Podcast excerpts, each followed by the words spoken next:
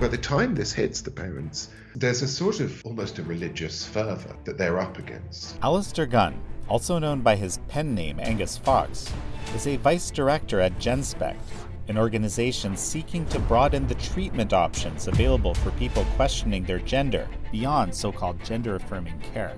They receive this script from their friends. So when they say, I'm at risk of suicide, this is something they've learned from their friends.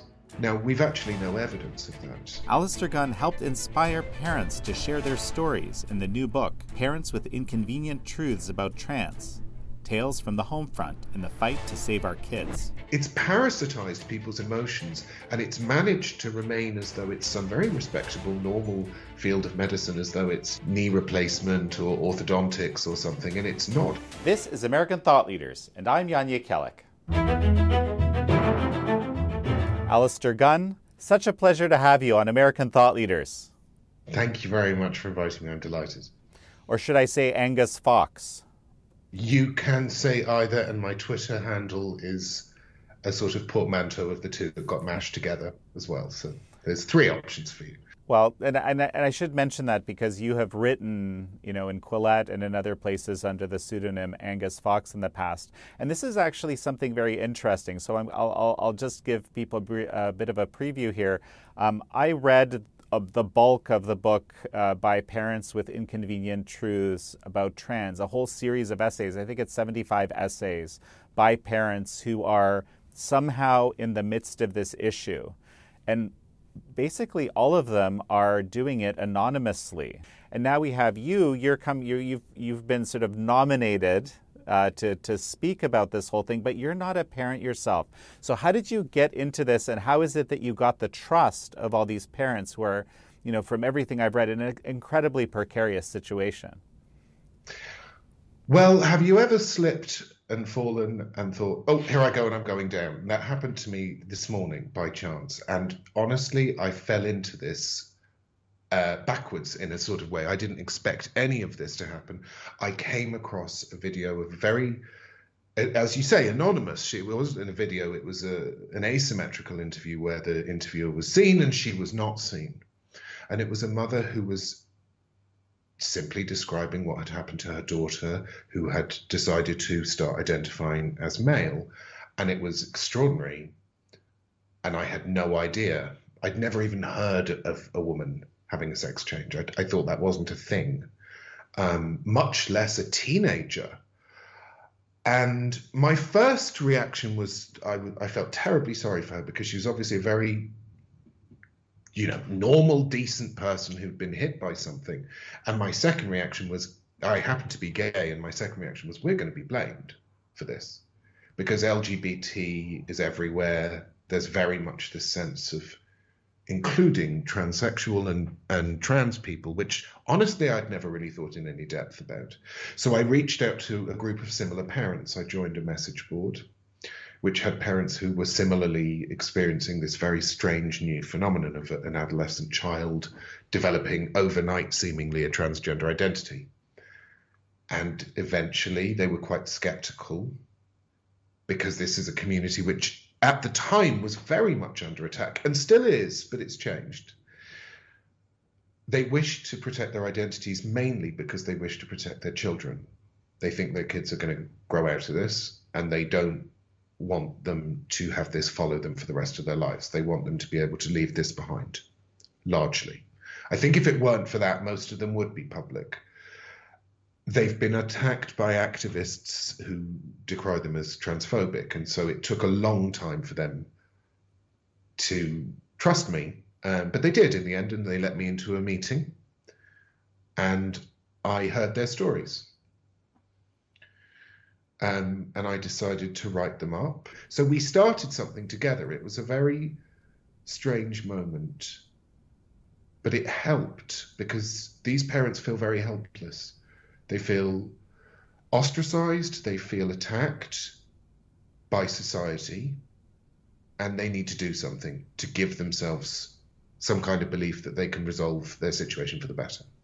Well, and if there's anything we've learned over the last however many years, is how powerful that uh, fear of ostracism is in affecting uh, human behavior. Let, let me jump into this. You're just making me think about it. There's a certain kind of, when you, I, I read, I think, uh, over 60 of, of these essays. And one of the themes that, that, that comes out is that there is a kind of almost like a standard playbook that these kids get pulled into where they already know the answer they they know what they need to say to, and then the i guess in some cases it's therapists in some cases it's guidance counselors respond in a particular way. It's like this sort of extensive almost like coaching exercise to the point where the parents realized at some point that the kids are basically all saying almost exactly the same thing rote and and so so how how did this happen well, yes. Yeah, so we call that the script, and I think from a parent's point of view, hearing the script, which you've which is written on Reddit and Tumblr and uh, Discord in particular, those three platforms, but other platforms as well. Now, in a way, these are just platforms, right? These are just the, it could be WhatsApp, it could be just your mobile phone, but the, this is the means that these kids are communicating. So it's a generational challenge because people my generation wouldn't necessarily use Discord, for example. To so they, we're in very different spaces, and they receive this script from their friends. And I think the best way to think about this script is it's like if your child found a poem that resonated the feeling is probably real, but the information in it is not real. So when they say, I'm at risk of suicide, this is something they've learned from their friends. Now, we've actually no evidence of that. It, it's a very complicated and thorny issue, but there's no evidence of that. They tell one another, and they believe it, that they're at great risk of suicide if they don't transition and I could introduce you to detransitioners who would tell you, I really believed that about myself. I believed if I didn't transition, I would be at risk of suicide. Well, and the, the, the, complicating element, of course, also is is that you, if you come to believe that, that probably makes it more true at the very least, right? So, well, it may make certain types of behavior more true, and then those certain types of behavior could, in theory, put you at risk. And it's true to say that there is some elevated suicidality among young people who question their gender. It's also true to say that there's elevated suicidality, according to one study, actually, to a higher degree among bisexuals. So you know, it, now we don't take all bisexuals and say, right, we must rush you to a doctor. No, I'm not saying there shouldn't be discussion of these things, but that's not necessarily a medical issue. And it's certainly not evidence of a bodily problem, a physiological problem. So these young people present with this script and they read this script, and in a sense, it's kind of outlining a way that they feel. And they could feel that way for many reasons. But the information is very often false um, and it's taken from elsewhere. And so by the time the kind of parents who are writing and talking about their experiences in, in PIT and who've joined GenSpect, very often by the time that this that their child actually presents this to them, the reality is that for six months or more, they've been identifying as a member of the opposite sex online. They've been sharing information with people who've been encouraging them to see themselves as transgender, who've been telling them that doubt is transphobic. They're very often told the only people who doubt they're trans are trans people. Which, when you think about it, is a cognitive sinkhole because by the, as soon as you think, right, well, am I trans? It's like the ground's gone beneath you and you're trans. Um, there's in fact a website called Am I Trans? And if you go there, it's just the word yes. Um, so they're existing in this kind of community, which is quite different from what their parents expect. So by the time this hits the parents, it's there's a sort of almost a religious fervor that they're up against that they don't realize how far this has gone in the child's life already, and that's a lot of that is the internet. Well, okay, so there's a whole section in the in the book uh, a series of essays of something that I frankly, you know, maybe was a little bit aware of. I've been looking at this issue quite a bit for the last at least two years. Um, I wasn't aware of how, I guess, deep this could go. Um, so there's, you know, there's a connection to specific types of pornography. there's a connection to you know sort of some kinds of actual sexual predators ostensibly that are participating in this. There's a and a, this kind of the, the the kids get kind of pulled into what you would call the dark web in in some cases. And I don't know how prevalent this is, but but clearly this has happened to numerous parents. So the dark web is a technical thing, and, and one of the stories in this book is a, a, young woman who was actually pulled into the dark web. So the dark web is a particular interface using the internet, which is really very sinister. There isn't a way that anyone has come up of keeping young people out of these communities. It literally just says confirm that you're over 18 and you click yes. This is a problem which has been going on now since I was a teenager, and I'm no longer a teenager, and I haven't heard a single politician come up with a serious answer to how to do this. And I'm afraid I can't add, I, I don't have one. So there's a much broader problem of the sexualization of children. But in with this gender identity, it's very, very clear that there's something which has allowed predatory men to be a lot bolder and to exploit this idea that, well, the adults around you don't understand your gender identity. They don't understand that you're trans. I do. And that's it's been a disaster and it's an unrolling, an unfolding disaster for these young people of both sexes.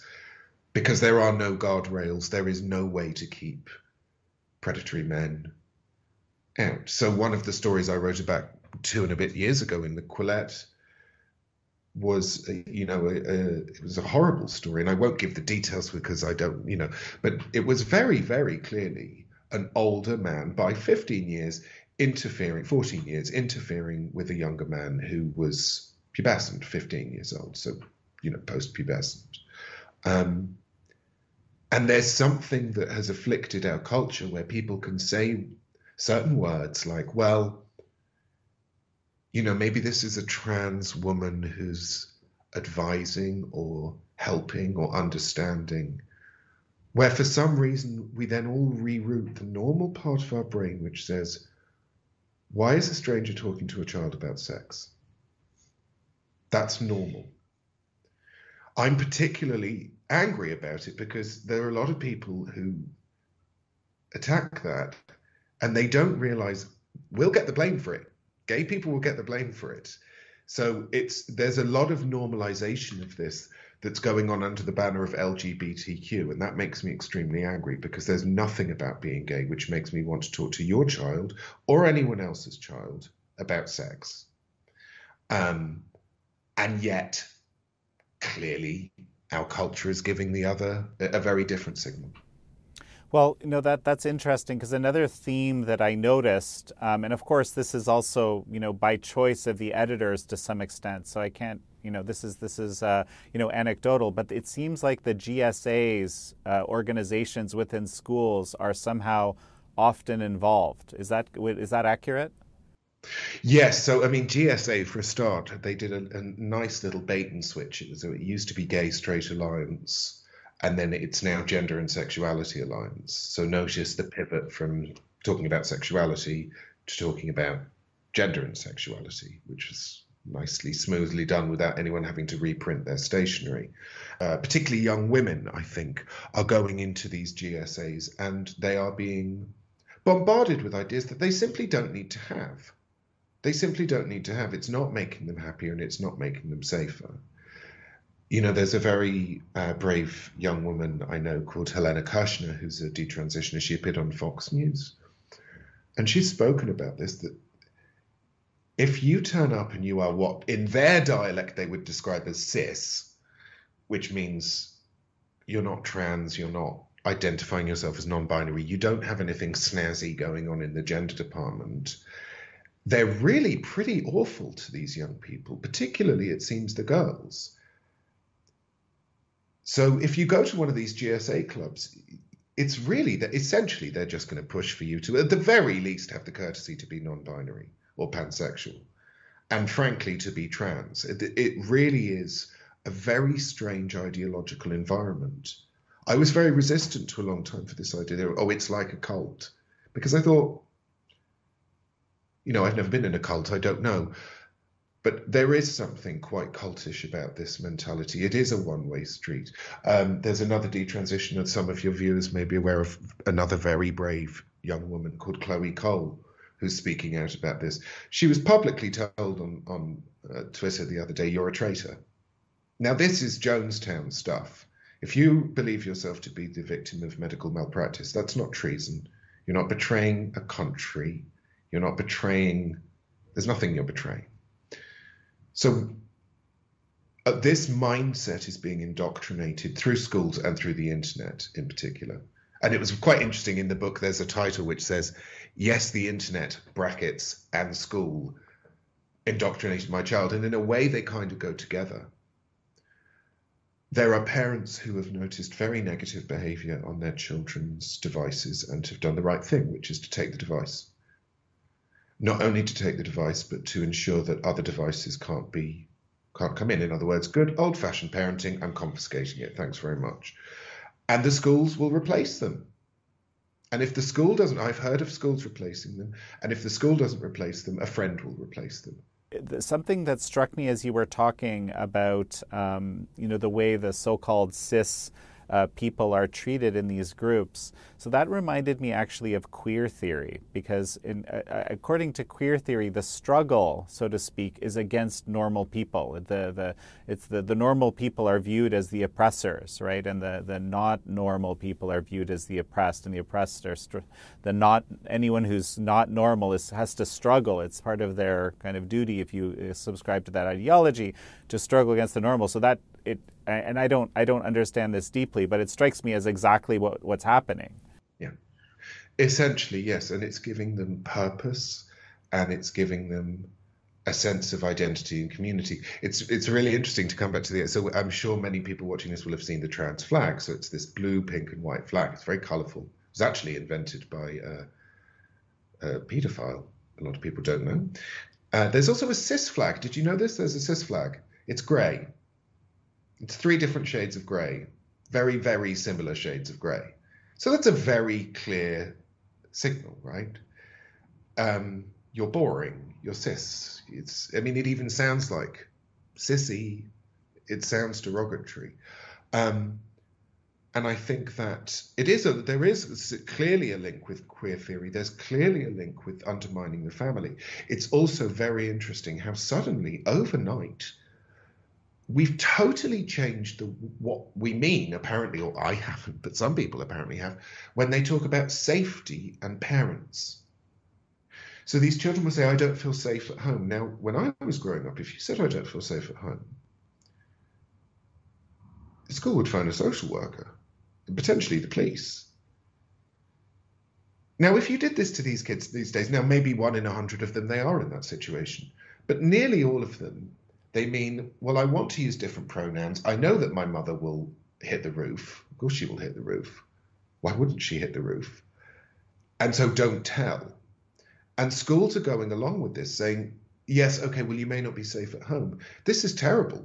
This is, you know, the, the threshold for cutting parents out. And so, you know, we're right now preparing this gender care framework, which in part will be about education. The threshold for cutting parents out of their children's lives is extremely high. It's malnutrition, it's physical abuse, it's sexual abuse, it's repeated and intense psychological abuse, it's not providing a roof, it's not providing clothes. It is not, I won't agree that fae is a pronoun and that I'm going to call you Raven. That's not the grounds to cut, to begin the process actually of, of estrangement, because when a school takes that step and comes in and says, well, we're going to decide to break the communication barrier here. That's if that child is 15, that could be setting in train a template which could last for many years. You know, um, again, as you're speaking here, I, I keep thinking about this script that the kids, you know, find. I didn't realize entirely that there's actually the whole script. You know, you can find on Reddit or Discord or these other places right? Uh, that that that you follow. I mean, I was imagining someone sort of coaching you and what you know what people are going to say, how you're supposed to respond. You wouldn't exactly say it's a copy pasted paragraph. So when we say the script, it might it might imply that. But certainly there are certain things which have gone into the water table, as it were, which are totally false. Like, for example, 41% of uh, children will attempt suicide if they're not medically transitioned with hormones. This is just complete pseudoscience. It's a, there are, you can throw a stone in any direction and it will hit somebody who's debunked that. But it's that's what would be one of the things we talk about in the script. You know, it it it just struck me. You know, it's almost like a catechism or something. Do you do you, do you see it like that? Like it? Yeah it's increasingly it's I fascinating do. but the other side so the other side there's also apparently a script so good because as it happens you know and this is i mean in so many of these stories you know you show up the parent shows up uh, at a therapist or a counselor expecting to get help and the moment the idea is voiced that there might be some sort of gender confusion it's like the affirmation script on the therapy or uh, care side kicks in, and it's just and it seems to be always sort of one path, or maybe not always, but but very strict. And when there's this concept of affirmation which has been pushed in this this very polite and, and nice sounding and innocuous way because it sounds like well you're just kind of saying listen you feel something and i'm recognizing that you feel that but it's not affirmation, uh, it's confirmation. So if you're a young person and you turn up at a hospital and you walk through those corridors and it smells like it smells, and you walk past people on trolleys and surgeons and you go into an office and there's a skeleton and you know whatever else and a doctor in a white coat says to you okay well i'm going to say he and him and you're a natal female that's not affirming anything it's confirming this is garbage to say that it's affirming it's clearly an authority figure. It's clearly providing a stamp of social approval. Ditto schools, although to a lesser extent. Um, so, when, so we know from research out of, for example, Toronto, the research done by uh, Ken Zucker, that if you affirm what we call affirmation, if you affirm the child's transgender identity, you are making medicalization more likely. Conversely, if you don't, you are making medicalization less likely. Now, there are people who say, who cares? It's, it's all equal. I don't believe that that's ethical. I don't believe it's ethical to say intervening medically and not intervening medically should be put on an equal par. It's an, an absurdity to me. Um, and I think to most people. Well, you know, you, you're just reminding me of something else, Alasdair and that is there's one essay in here that I thought was fascinating and very thoughtful and thought provoking, and that was simply there's no such thing. I don't. This wasn't the title, but this was the thesis. There's no such thing as a trans kid. What's your reaction to that? So my reaction to that is, as a trained linguist, what's trans an abbreviation of? If it's an abbreviation of transsexual to mean somebody who has medicalized the body to appear a member of the opposite sex, then very unfortunately, and I say that with no apology, there are trans kids. I don't think they should be interfered with, but they exist if we're using it to talk about somebody like Jazz Jennings, who has uh, been medicalized um, to appear as though female. So if we're using it to mean transsexual, it's not a matter of opinion or philosophy. It's it's simply a matter of what has happened in the medical system. If we're using it to mean transgender, I would agree. I would further say I'm not sure there's any such thing as a trans person, although I can see that it's a useful descriptor. I'm much more comfortable saying trans to mean transsexual because we're talking about something which is observable, which has happened, which is part of a historical record. Certainly, it's a terrible thing to say there's such a thing as a trans child because, for all sorts of reasons, it's aside from anything else, it's deeply homophobic. Most young people who have cross-sex ideation will move through it and will turn on turn out to be same-sex attracted.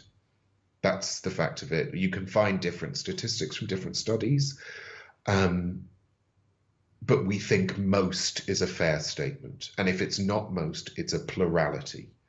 Um, so to my mind, I think there's a whole problem with the idea of gender identity theory, and GenSpect rejects gender identity theory. We do not believe that you are a man because you have some internal man feeling. At the same time, we should have compassion for people who have distress over these issues, But there's a real problem with concretizing that, particularly in a young person. And in a young person, what you're doing is you're actually foreclosing their options. You're set, you're you're taking very many paths and you're closing them down. And there are different views. There are views that say, okay, well, we should continue with pediatric transition, but it should be made clear that you're closing off all sorts of paths in life. I reject that because I don't think children are mature enough to make those decisions. It's that simple. And and that's what I understood, you know, from this from this essay that the the, the argument as I, as I understood it was simply, you know, a, a kid thinks can think there are all sorts of things along the way, and that is actually part of being a kid. And so, you know, and later in life, after thinking a lot through, maybe you'll make some decisions about that, right? But you're not going to be doing it when you're 10 or, or 5 or 3 in some cases, or even 15. Jan, if, if you had said to me when I was 40, I truanted a year of PE. I worked out that I could tell both they split the year alphabetically, and I worked out I could lie to both PE teachers, and I hid for a year.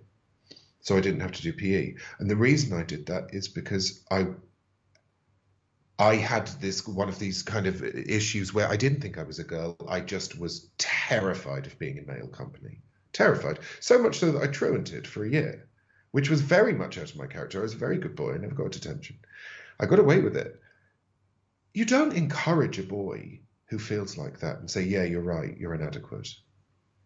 And you don't do that to a girl either. You know, the other the other thing, and I think there might actually be some statistics that have been developed around this, but it seems like a signif- from these essays, a significant portion of the kids are somehow autistic or on the autism spectrum, which is also associated with being very suggestible. So, in other words, you know, in this kind of internet reality, you know, I guess you you easy prey with that. I don't even know if that's would be right to say, but it kind of feels like that. Well, there's some evidence that if you're autistic, your development is, is different. It, it, you may not hit full brain maturity. It, it seems to be around a three year lag. So it seems to be more full brain maturity comes possibly around ish 28 rather than around ish 25. It's also, there's a period in child development, depends on the child, but let's say kind of 11 ish, that sort of age, where children start to respond quite differently around sex, around natal sex, that they suddenly think, oh, I'm a boy and the boys are doing this and the girls are doing that, and they suddenly sort quite differently and, and, interact quite differently. Whereas before, a lot of the time, kids, you know, that you can get along with mixed company quite easily. Autistic children, very often that whole phase can be quite different, and it can result, for example, in a young woman feeling it's much easier to make friends with boys. And she may have real difficulty making friends with girls until she's 14, 15, 16, who knows? It could be later. Now, the autistic mind, who knows where the autistic mind goes with that? But there's one place it's very likely to go if you've had a whole schooling of being told you might be a boy. Um, and you think, well, I only get on with boys. And I don't understand the way that girls interact with one another because female you know, female interaction at that age is quite different. The bullying is different. Autistic girls can be really hit by female bullying and not understand it. And so a lot of these children, that they're in that situation. And our culture is telling them this is evidence that you're a man, which of course it's not. The the other big issue with autism is at time of publication, there isn't a major society which is is uh, representing either autistic people or their parents or anything really to do with autism, which has actually recognized that there is a problem here. There are societies which have recognized that autistic people are more likely to transition, but they haven't recognized that very often this is accompanied with severe distress, um, avoidance of the real problem, self harm sometimes things like eating disorders as well. It's just presented as some people are trans, some autistic people are trans. There's no connection here. So we're waiting for an organization which has really got some infrastructure and has the support of autistic people in some way to come forward and actually say there's a problem here because there clearly is and there clearly needs to be a lot more research. Well, so now I'm thinking about another theme that that occurs um, in the book, which is um, multiple other psychiatric comorbidities associated with, and again, and actually, we should actually cover this because gender dysphoria is a new term. It used to be uh, gender identity gender, disorder. Disordered GID, yes. Right, right. Don't get too stuck on gender dysphoria because that's probably going to go out of the window in a year or two as well. So the, I think we'll have a new name for it soon. I don't know what that will be, but that seems to be the way things are moving. It, what, what struck me about it is if indeed it is the case, and I, and I, I do believe there's even some studies that show this, um, children that have uh, gender identities or gender dysphoria have multiple other psychiatric conditions concurrently. The approach, the, there's this one size fits all approach, affirm, so to speak, and, and the, the affirmation train. All this happens without those things actually being dealt with.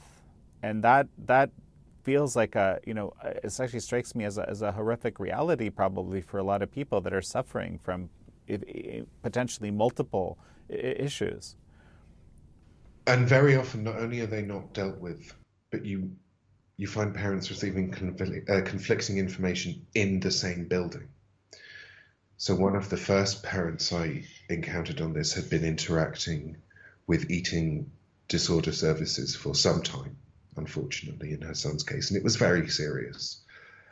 And the whole modality of treating uh, an eating disorder is you have to impress upon the child um, you are not making decisions in your best interests, and therefore we are laying down the law, and there are some things which are going to happen. And you know, families go to extraordinary lengths. People even, you know, if you're dealing with bulimia, for example, people take the bathroom door off its hinges so that you can't vomit without everyone seeing. This is the lengths people go to. So these clinics know fine well that you don't just turn around to a child and say, well, look, you know what's in your best interests. Now, this mother I interviewed uh, um, a long while back now, her son had been struggling with uh, an eating disorder for a long time. They said he then developed gender dysphoria. So there's a whole conversation to be had about this diagnostic. Went to a clinic within the same building, and they essentially told him, "Well, uh, that's really your desire to take uh, estrogen has nothing to do with your desire to minimize your body. Now, this is clearly absurd. Estrogen stunts your growth, um, and an eating disorder is the desire to minimize the body."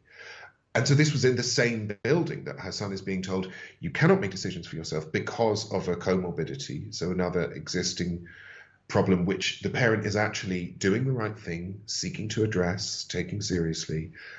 And then the other people who, frankly, there's a question about whether they are medics or whether they're just activists, are really totally undermining that advice. And we see this. So you talk about comorbidities, we see this with um, ADHD, so attention deficit things, where there are protocols around how to help children like that, which do not involve saying you're always right, do what you want.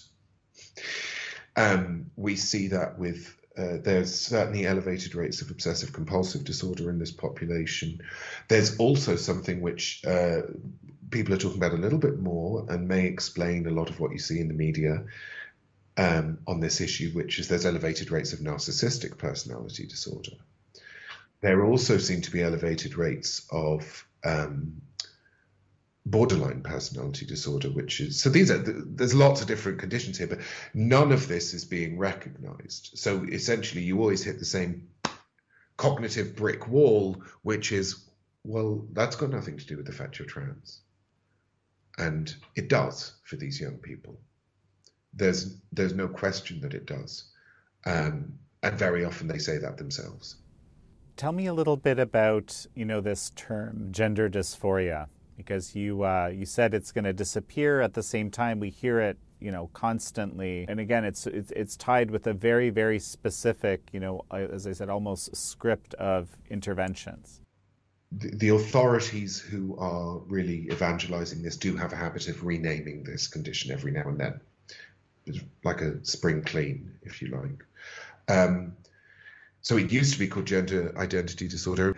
There are different ways of defining um, gender dysphoria. They are all deeply worrisome, in my view, because they include things like um, preferring toys associated with the other sex. Now, to my mind, a little two year old or three year old girl who likes trains, not dolls,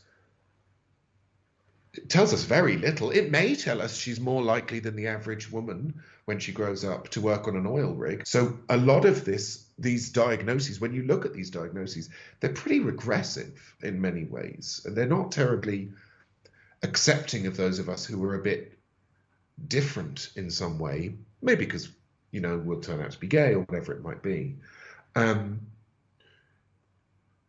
so in a lot of senses and then you take the script as well. So you, you you think about the influence of the script. The script is not just what's presented to parents. The script is also what's presented to let's say the family doctor. I feel this way in this way in this way.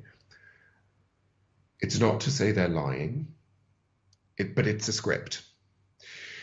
So uh, the way that that impacts the diagnosis is there are all sorts of things going on underneath this blanket we're calling gender dysphoria, from highly distressed young people who are deeply disembodied and alienated from their own sex, and frankly at risk, through to young people who really want to be big on TikTok, so they're going to be non binary, and there's nothing wrong with them at all. There's also, you hear young people using this phrase dysphoria, and they'll say things like, um, had a fight with my friend and then I got really dysphoric. No, you didn't. You got sad. And that's fine because I get sad if I fight with my friends. I'm sure you do. It's not a medical condition. There's a huge amount of pathologization. It's in our culture and it's also among these kids. They're almost addicted to finding things wrong with themselves, or perhaps not wrong, but unique about themselves, which nobody else can understand in this quite sort of secretive way. And I worry in all of this. So, one of my worries is I don't want young people to fall out of this vicious sort of trans activism into some kind of other identitarianism because they have some other kind of victim minority label. I think we need to urge them to look higher into the landscape than that, you know, rather than just trying to find another way to suffer. There's two things that are coming to mind. One is I don't want to forget we, you've you've mentioned GenSpect a number of times. We haven't actually told people what GenSpect is. It's kind of a remarkable organization. So I want to go into that. Oh, actually, let's let's just do that right now. So GenSpect is two and a bit years old, and we were formed as an alliance of parent groups and people like me who supported them, who uh, because there wasn't really an international group which was really cutting through. Since then, we expanded. Um, we did some events for detransitioners so that people were more aware of detransitioners. We issue guidance and uh, platform people in the media and various things. But our big new project is essentially it's kind of twofold. One is it's to go all around the world saying you don't have to medicalize. If you feel this or that inside, you can do all of that without hormones and without surgeries. There are there is a way to get through this without changing your body.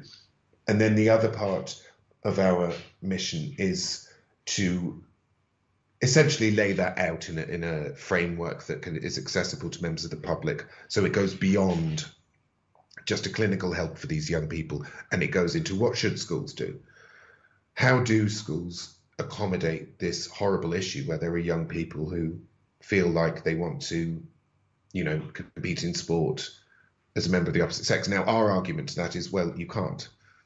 However, you could um, conceivably create some kind of third space or third competition if you wanted to, if you felt like it was worth doing. Um, so that's our mission, is essentially to try and provide an alternative to this that allows everyone to see what we've been sold this idea that the only way to help trans people is through medicine is wrong. There's another view. So, another thing that has come out in through reading these letters is parents are, you know, these parents are kind of acutely aware of the fact that there's a whole system, you know, a, a whole industry, if you will. I think there's a few cases where it's uh, uh, uh, compared to the opioid uh, industry, you know, basically the way that the opioids were sold to doctors as being, you know, not addictive when when it was known that they were incredibly addictive. Similarly, you have some of these, you know, incredibly, you know, destructive drugs. In one case, I think Lupron, it's it's used to chemically castrate sexual predators, um, is actually used as a as a blocker, I guess. Um, as a, as puberty blocker, and, yeah. and, and it's just worth adding in off-label as well, which is a, a, medical way of saying completely at your own risk. And I am just remembering, and maybe we'll we'll we'll bring this up. I uh, the the the change in the number of gender clinics around the country. You know, is again there's been this unbelievable explosion. So it's become, you know, sort of industrialized, if you will. Mm. Well, and we're now that the people who've been looking at these things have not had you know, there's been various projects over the years, but we're now seeing a little bit more muscle brought in. So we've seen uh, my colleague Robin Respaut from Reuters has started to look into all of this in a bit more detail at kind of really looking at the insurance claims going on. There's a huge problem with lack of data, but there, you know there are also some very interesting themes. So you mentioned a number of gender clinics. What a lot of people don't know is that the, the real estate link, a lot of those were AIDS clinics. They were HIV AIDS clinics, which were needed. We now have a lot better information about that. It's not seen as a massive pressing social crisis. People know how to protect themselves from HIV AIDS. I'm sure there's still a lot to be done, but we're not where we were in the 80s. So if you're a gay rights organization and you're sitting on, it's kind of like when the Pizza Hut went bust, right? You're sitting on top of all of this property thinking, hmm, what am I going to do? So part of the socio-econ, if we want to talk about the industry and the socio-economics of it, is like, well, creating gender clinics, you've already got the property. There are some kind of connections there. We think that this year that this industry is going to go, it's going to cross the threshold into the two, from the one point something billion to the two point something billion none of these people is working for charity. This is the key point. They go out there and they say their little messages about they're saving trans lives and they put little hearts and unicorns and rainbows. These surgeons aren't charity workers, they're being paid. The people who hold the stocks and shares in organizations like Howard Brown Health, they're not doing it out of the goodness of their heart. This is an industry. And I think that it's an abnormal industry. It's an industry which has managed to rig all sorts of quite deeply emotional things in order to serve itself by bringing statutes of limitations down to absurdly short lengths. So that if you regret your surgery after three years in some states in the United States, it's too late. Three years. So you've got the rest of your life with a body part that you don't want and, and, you get three years. I mean, honestly, I think I can see things in my kitchen which have a longer warranty than that.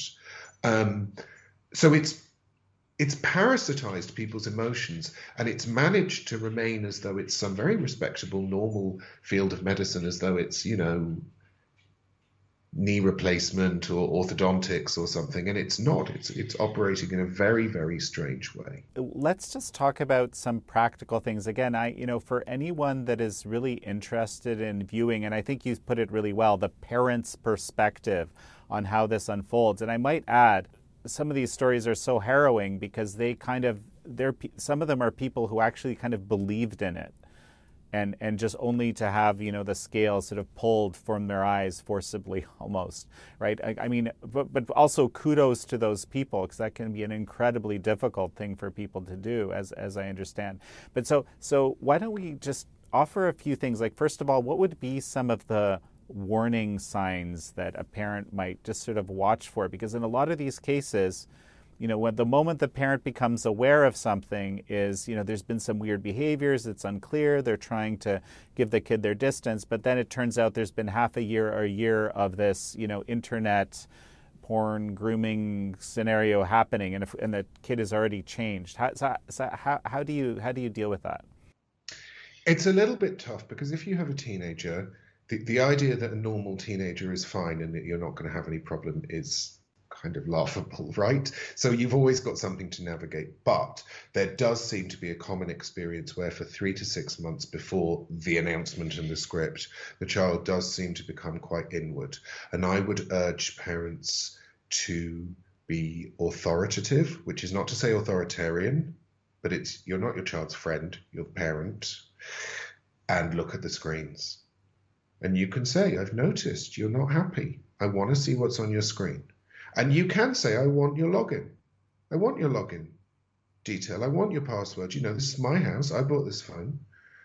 If necessary, I'm only doing, I'm not trying to belittle you. I know that you're a teenager, but I'm doing this because normally I would give you some freedom. I have noticed that you are unhappy and I want to see what you're up to uh, because I care.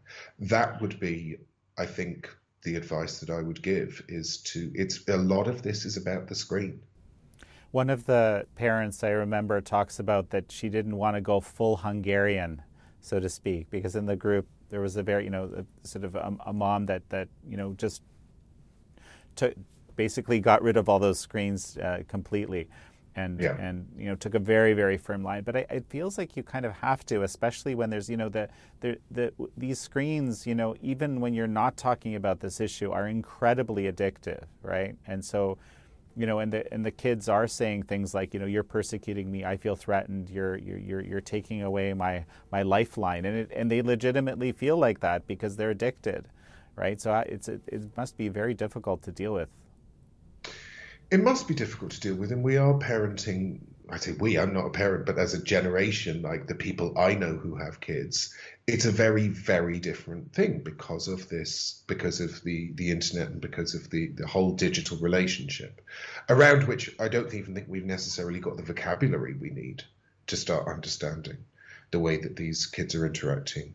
But I think there is a common theme that a lot of parents who very sadly did not manage to stop their children from medicalizing or indeed salvage the relationship, a lot of them, if you said, What would you have done differently? they would have said, Internet. I would have been a lot tighter.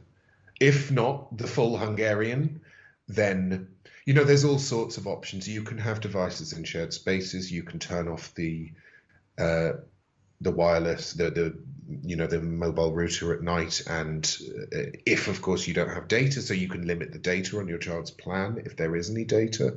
That's an option. So there are things that you can do to stop the child using the internet um, without fully taking the phone. But i think in general i would err on the side of being not neurotic not paranoid but cautious about what is going on in online communities no, absolutely, and then and then you have to watch for you know other people kind of passing the devices as you, as we talked about earlier. Alasdair, this has been an absolutely fascinating conversation for me. Um, any final thoughts as we finish?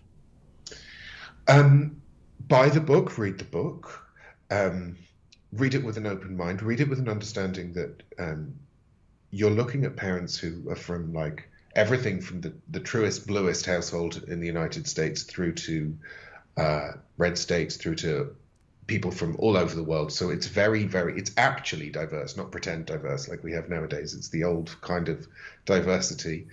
Um, support GenSpect. Um, and I would say if there is somebody watching this who's going through this, no matter what age your child is, or it might not be your child, it might be your parent, it could be anyone in your family, don't suffer with it alone if it's making if it's giving you you know distress in your life there are people that you can talk to and who will help and who will fight your corner well alasdair gunn it's such a pleasure to have had you on thank you very much yeah thanks very much for having me Thank you all for joining Alasdair Gunn and me on this episode of American Thought Leaders. I'm your host, Jan Jekielek.